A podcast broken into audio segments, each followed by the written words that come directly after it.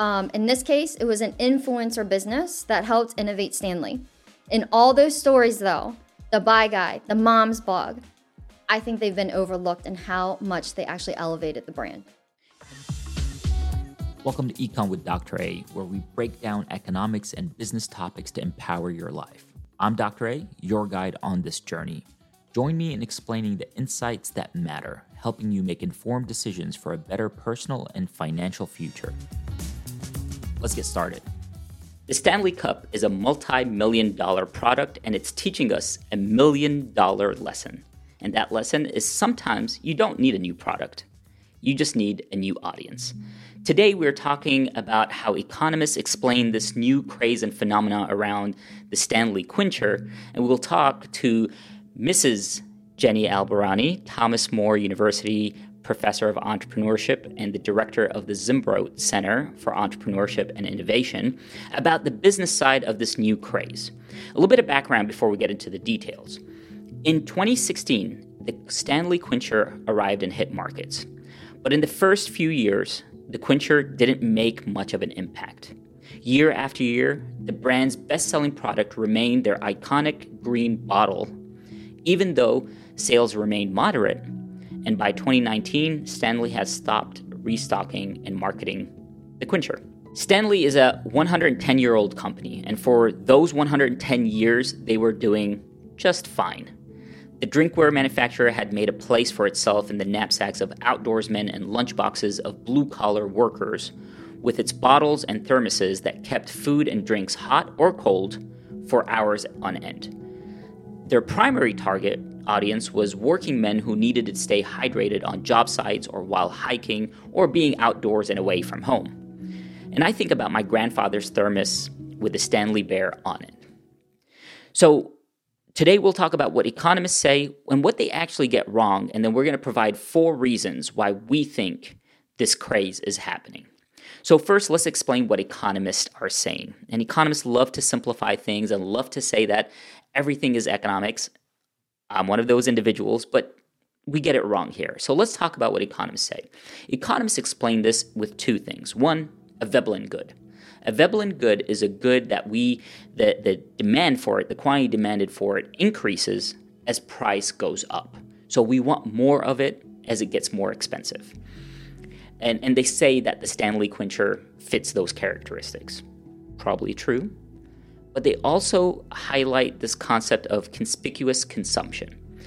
And this idea is sometimes our purchasing behavior identify or uh, are based on identity more than preferences. So, in other words, we buy things to kind of tell people who we are.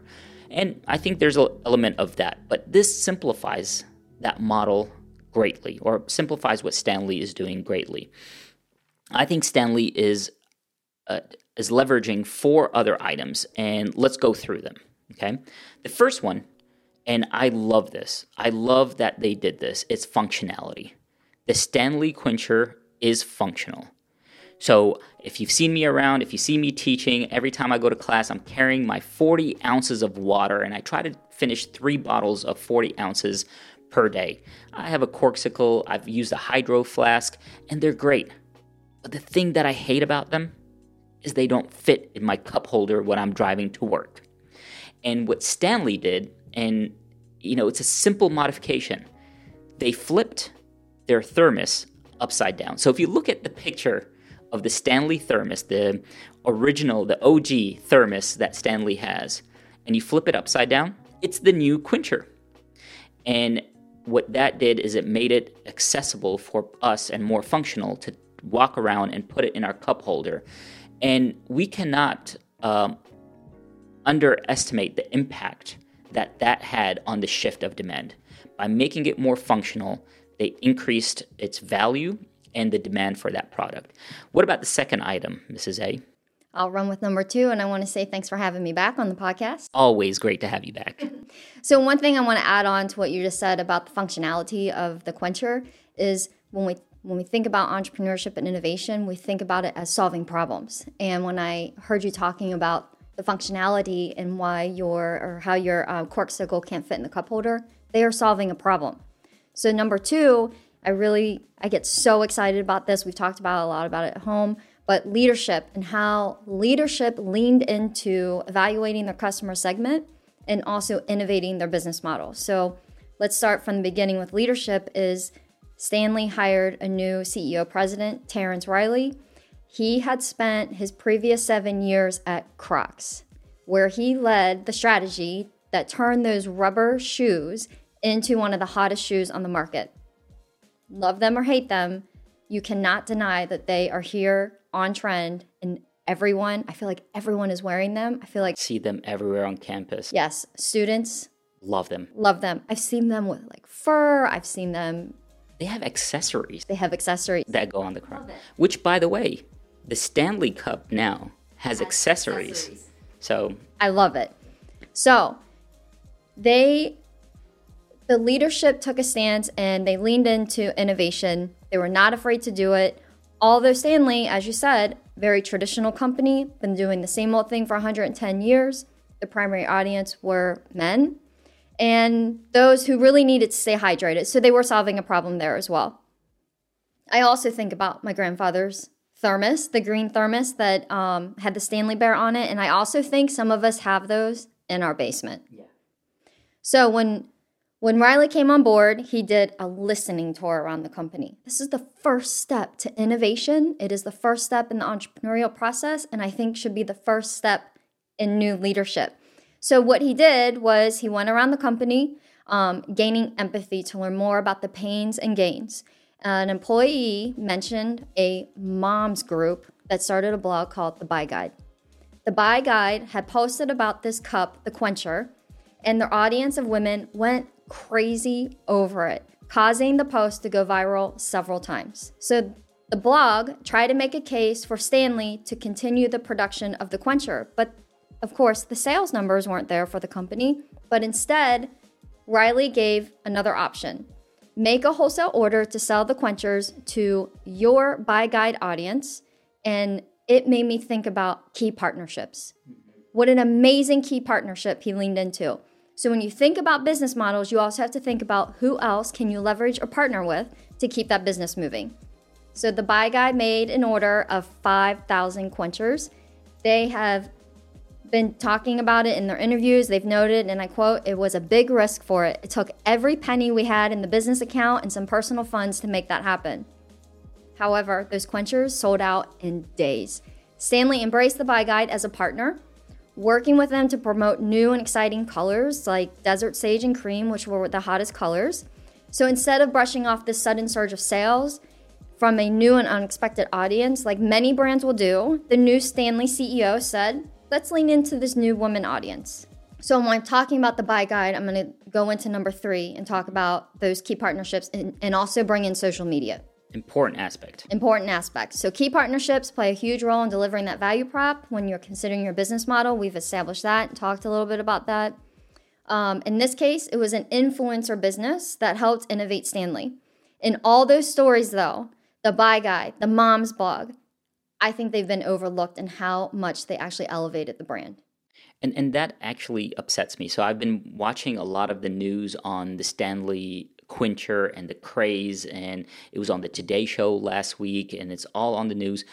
And they don't talk about the impact of the buy guide and the influence of the women that took this huge risk to uh, influence the growth of this company. I'm sure they have. I hope they have a deal with Stanley, but I wish they got more credit for taking on that risk because they reinvented this company. They did. And it can also, I want to make a note that we had a previous podcast about sharing your story. Yeah. So I hope they're really capitalizing on this and sharing their story and how much influence they had on it. But what that did for Stanley too is taught them they should collaborate with influencers. So they have been collaborating with Starbucks, Target, country music stars. Um, in fact, I heard that one of the Starbucks red quenchers, and I look for them every time we go to a Starbucks, they resold on eBay for hundreds of dollars. On eBay already. So the quencher's popularity on social media also, we cannot deny that that has helped. I think most of us have seen the TikTok video of the fire with the Stanley cup in there, where she's shaking the ice and it did not burn in the car. Um, the other thing is this this type of activity, these partnerships and social media, it brings Stanley's brand to the forefront of our minds. And I talk a lot about that with the loyalty loop. So throughout that purchasing cycle, mm-hmm. you want your brand at the top of mind when customers are going to look for carrying their water or drinks or how they're going to hydrate for the day. Yeah. So it it's more strategic than just the demand exists and people's behaviors. The Stanley and the market and uh, the buy guide influenced change. There, there is um, a fourth item. Can I talk about the fourth item? All right. The fourth item, we're going to go back to the basics of economics. And what Stanley did, whether they intended to or not, is they leveraged the power of scarcity.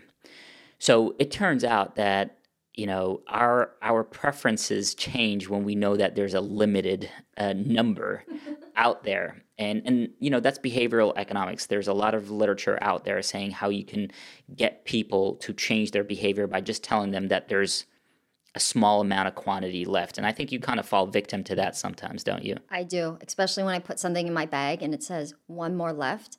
in your cart for your Yeah. yeah or, or uh, airline tickets when it says only two seats left at this price I say grab them. And that's the power of scarcity. So what happened with um, the Stanley Quencher is there were whether there. I think honestly that the Stanley production could not keep up with demand, and that created some scarcity. Um, but it worked out in their in their preference and now in, in their um, benefit. And now it's kind of part of the product. Like if you see all of these TikToks and um, reels out there, it's usually people going crazy because they found one last Stanley Quencher. So these are the four items. So just to recap, uh, the first one is functionality. Two is good leadership listens. Uh, three, leverage key partnerships and social media. And there, and then four, leverage scarcity. So when economists simplify this as, oh, it's a Veblen good or conspicuous consumption, um, I, I think we are not giving credit to the strategic behaviors that happen in markets. And sometimes economists love them. I am one of them. We simplify things too much.